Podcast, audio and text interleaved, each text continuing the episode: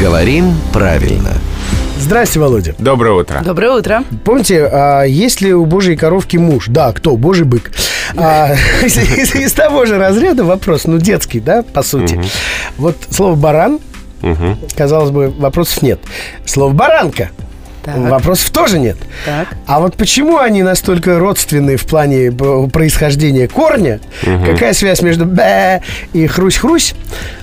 Вот хотелось бы ясности от вас. Хороший вопрос. Недавно нашел на него ответ. Готовлюсь к тому, что мой сын будет мне задавать такие вопросы со временем. А на самом деле баранка и баран имеют разное происхождение. И слово баранка изначально звучало совсем по-другому. Бублик. Нет, не угадали. И происходит оно, от, э, в общем, того же корня, что и обварить. Изначально это слово было мужского рода и звучало примерно как обваранок, обваренок, вот как-то так. А. И потом смотреть, что стало происходить. Сначала «бв» превратилось в «б». Похожая история произошла со словом «облако», которое родственно глаголу «обволакивать». Потом отпала приставка «о», и получилось слово мужского рода «баранок». Он мой.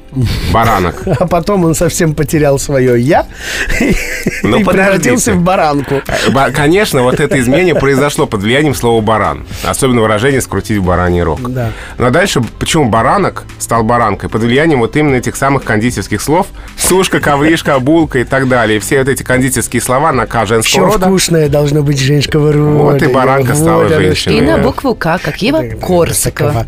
Корсаковка. Э, Или нет? Ну ладно, разберемся. Спасибо, Володя. А это был главный редактор «Грамотру» Владимир Пахомов. Рубрику «Говорим правильно», которую мы делаем под его чутким руководством, слушайте в эфире ежедневно по будням в 7.50, 8.50 и в 9.50. А также ее можно скачать э, в iTunes или на выбор по усмотрению на интернет-портале хамелеон.фм.